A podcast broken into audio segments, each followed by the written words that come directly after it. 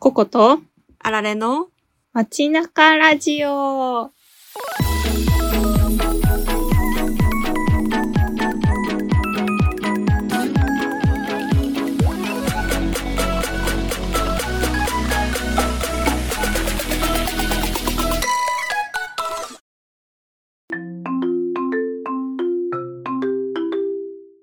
こんばんは。おはようございます。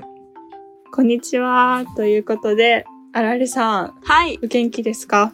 はーい。元気にしてまーす。いつも元気。寒いけど着込んで元気です。ね、でも最近なんかちょっと、ちょっとずつ寒さに慣れてきたような気がするけど。うんうんうん。確かに。なんか体が慣れてるのか、家にこもってる方が多くて、なんか暖かさにちょっと体が慣れてるのか、どっちなんだろうって思ってるよ。確かに確かに。暖房とかね、ちょっと温めてもらってる節もありますからね。うんうんうんうんうん。いやーでもまだまだ寒くなるんだよね、これきっと。いやー、ちょっと、もう勘弁してほしいですね。ちょうどいいです、今が。うん。今ぐらいで留めてほしいなって思ってます。うんうんうん。ねえ、寒いけど、私は、うん。あのー久しぶりにうん。ちょっと外出をしてお、映画を見に行ってきました。おえー、そうなんや。そうそうそう。なんかね、映画館にあんまり映画を見に行くってことが私はなくて、うんうん。1年ぶりかな、えーそれぐらいに映画館に行って見てきたんですよ。ほー。え、一年ぶりに行ったんですね。そうそうそう。で、映画館で一番後ろぐらいの席で見たんだけど、もう2時間半ぐらいあったんだけど、映画の時間が。もうあっという間でびっくりした。2時間半が一瞬で終わって、なんかすごいいいなって。携帯とかさ、普段さ、家とかで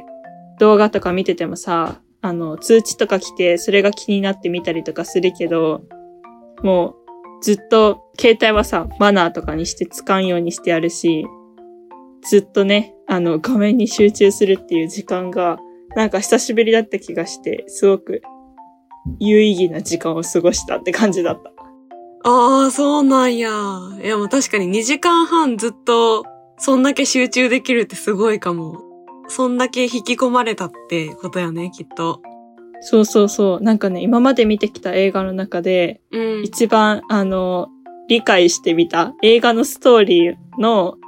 なんかさ、ちょい出しでさ、なんか、この後に繋がってくるみたいな感じで要素をちょい出ししてくやん、映画って。うんうんうんうん。それをさ、いつもさ、あんまり理解せずに見ちゃうからさ、はいはい。へーでずっと流れてくんだけど、今回はちゃんと理解して、あ、これはこういうことかも、みたいな予測しながら見れたから、すごい、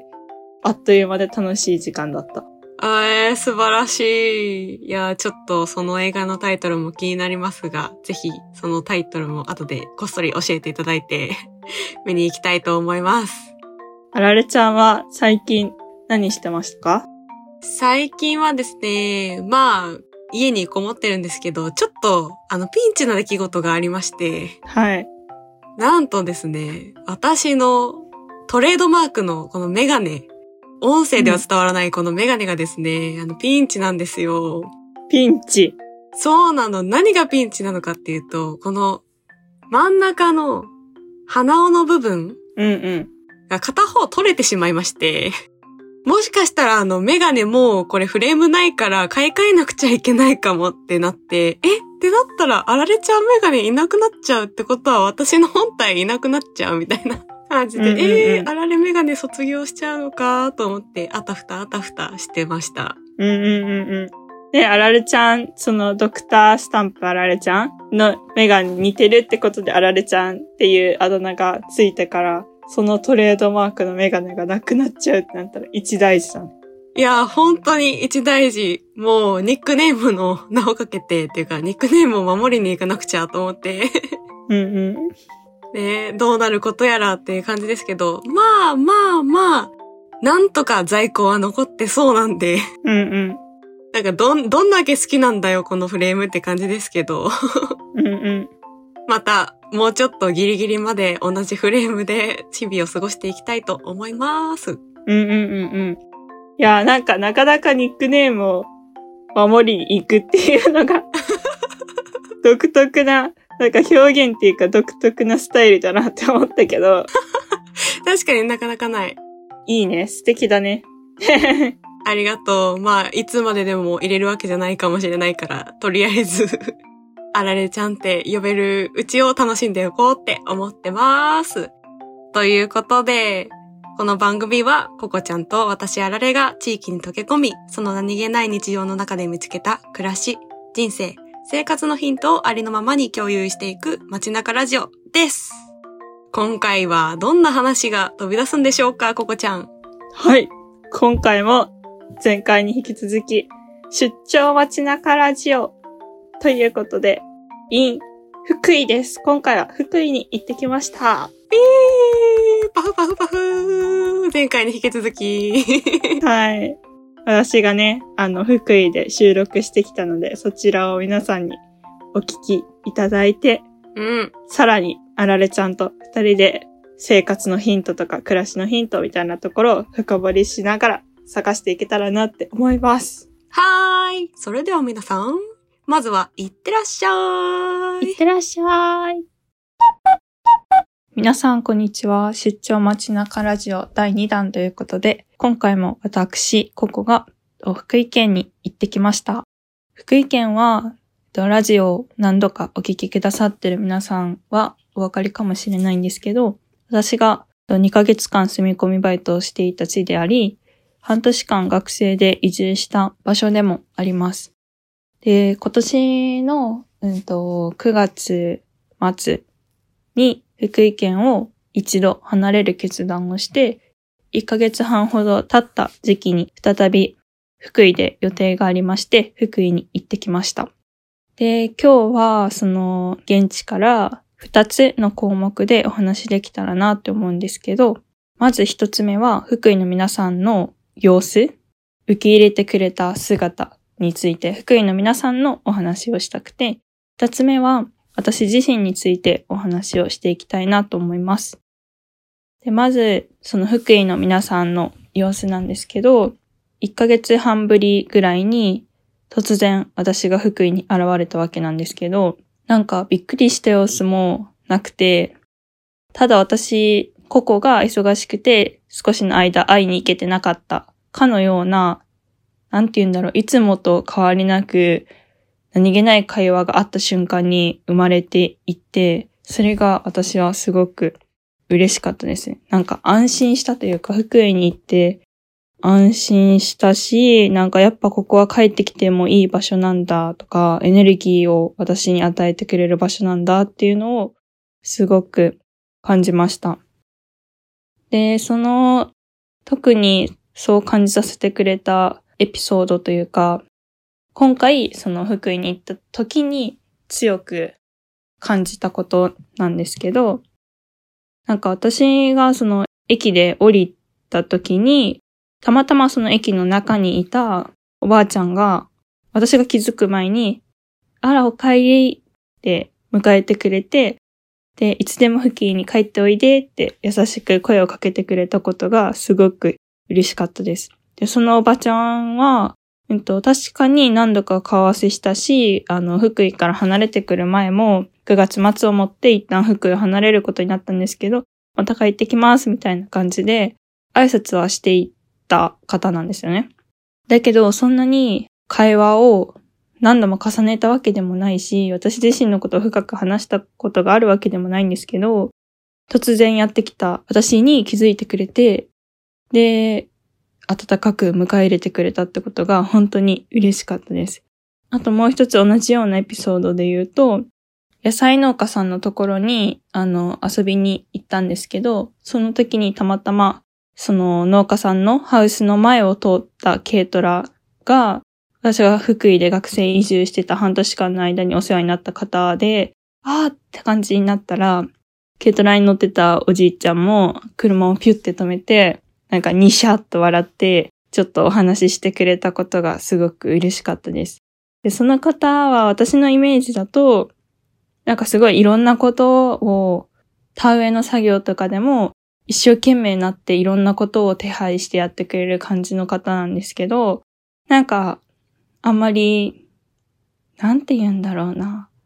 なんか普段はそんなになんか、ああ、ここちゃん、ここちゃん、みたいな 感じにしてくれる感じではなくて、なんか喋ってくれるし、お願いとかもしてくれるんですけど、なんかどっちかというとツン、ツンツンしてる感じまあなんかそんなツンツンしてる感じもないけど、うん、なんて表現していいかわかんないんですけど、普段からそんなニコって笑って接してくれるというよりかは、冷静になんか優しく接してくれるって感じなんですけど、その方がすごい私を見つけた瞬間、ニコって笑ってくれたのが、すごく嬉しかったです。あとは、私、割とふわっと予定を立てていたんですけど、なんか福井の方々がご飯行こうとか、どこどこ行こうって言って声かけてくれる方がすごく多かったり、福井県内でも遠い地域からわざわざ会いに来てくださった方とかいて、たくさんの方の愛情を感じられて、本当に幸せでした。なんかこんなに私が愛されていいものなのかと 思ってしまうほどみんなが温かくて、また絶対帰ってきたいなって思わせてくれる感じでした。あと何よりもなんか皆さんが元気そうでよかったなって嬉しかったなっていうのはありますね。で、二つ目のトピックというかお話、自分自身についてに移っていきたいんですけど、みんな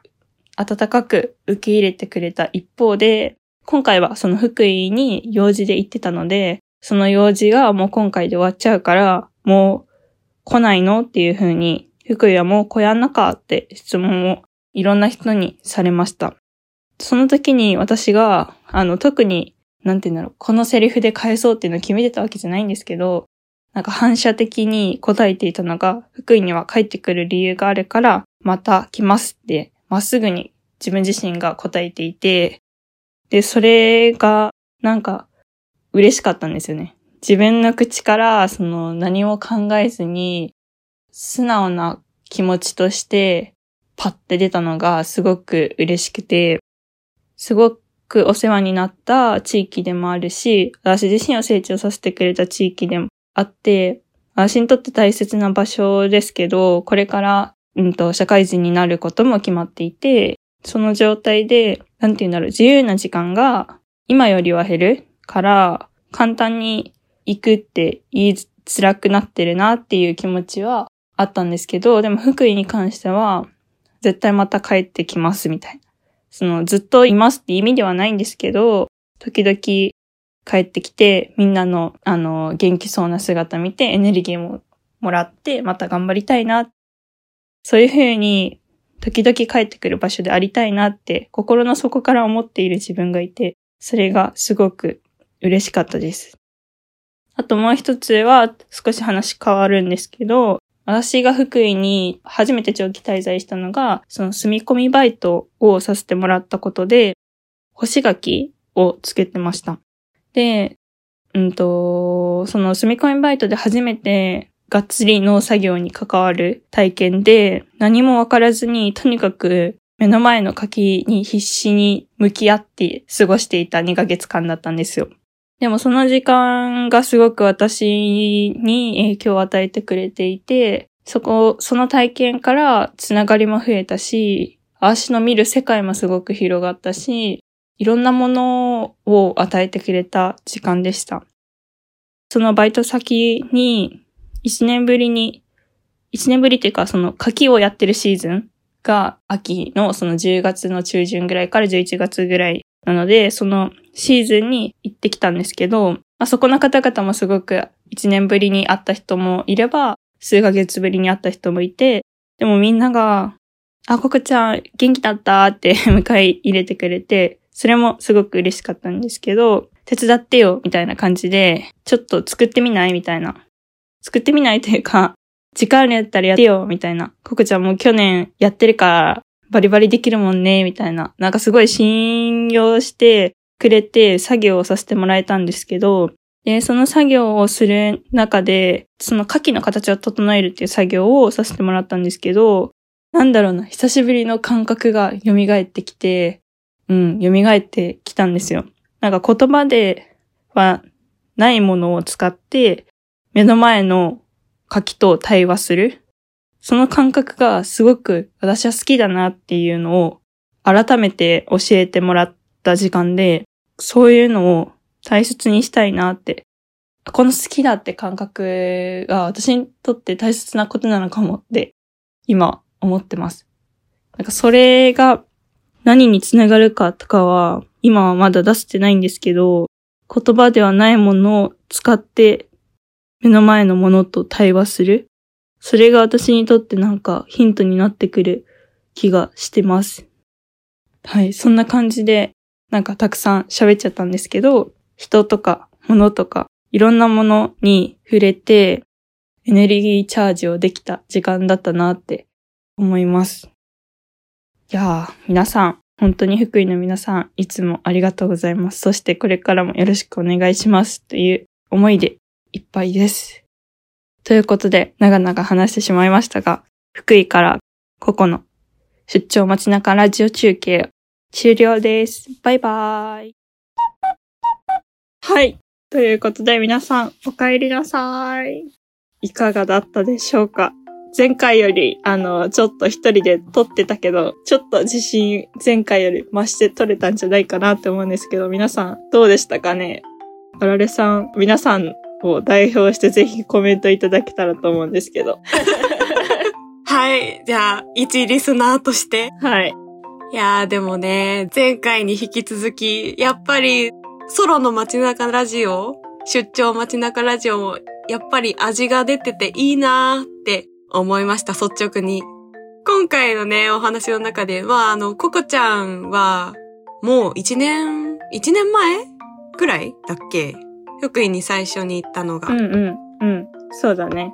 だから、一年前に福井に旅立って、帰ってきては行ってを繰り返しつつっていう、なんか思い出のある場所の話をなんかこうやって街中ラジオの中で一部シェアとして聞けることはとっても幸せやなぁと思っていつつ、うんうん。今回私はですね、心に残ったのが、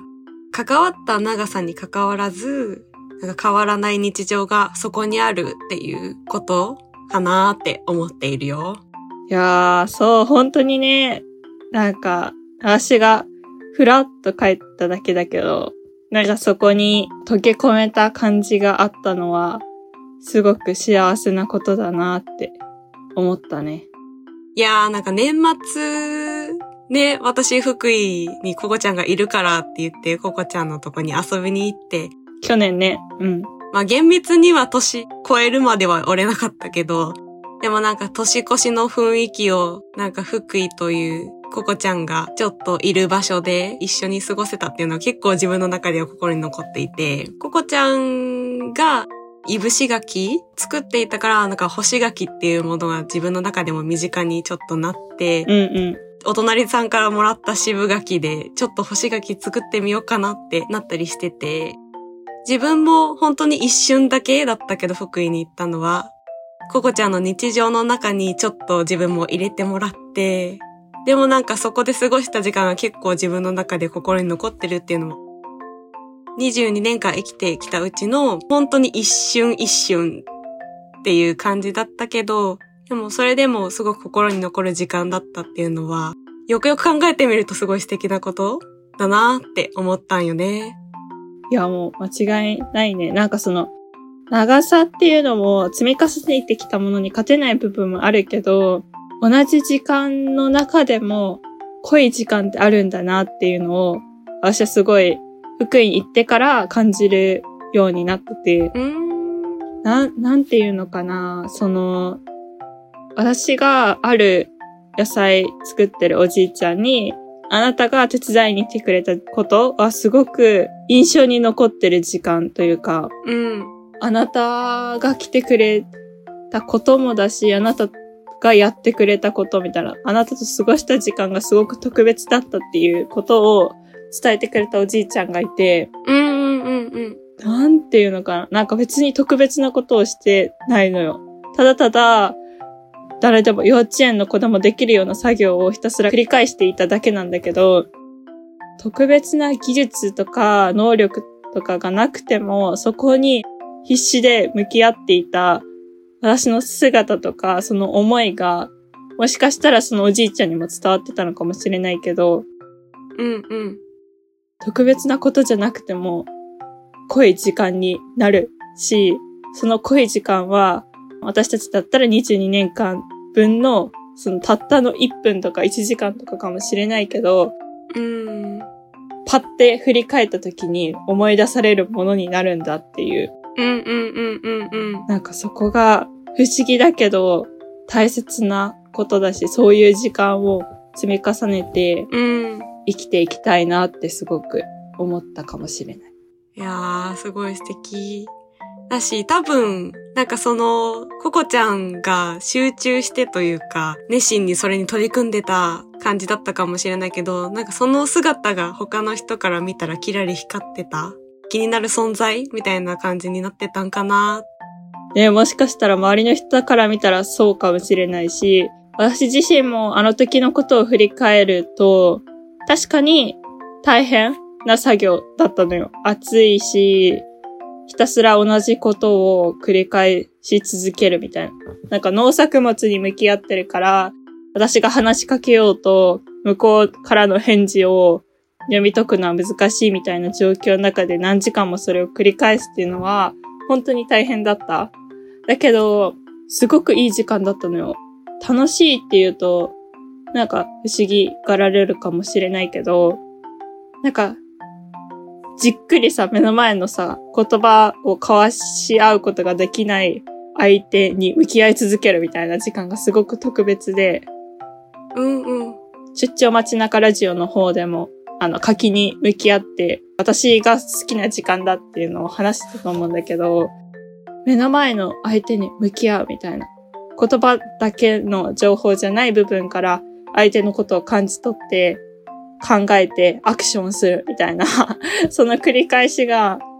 すごく特別で楽しかったから、大変ながらも楽しんでるっていう様子が、もしかしたら周りの人には伝わってたのかもなっていうのを思ったかも。いやー、私も影響を受けてますよ、実は。影響いってるんですか？あ、受けてます、受けてます。いつも楽しく話を聞きつつ、いや、なんかね、本当に自然とコミュニケーション取るって、なんかちょっと不思議がられることかもしれないけど、うん。でもなんかおじいちゃんたちは結構自然と対話するみたいなのを大事にしてるって、ココちゃんからも聞いたし、それって帰っては来ないけど、なんか一人語りできるというか、うんうんうん。なんだろうね。なんか今日も一日いい日になるといいよね。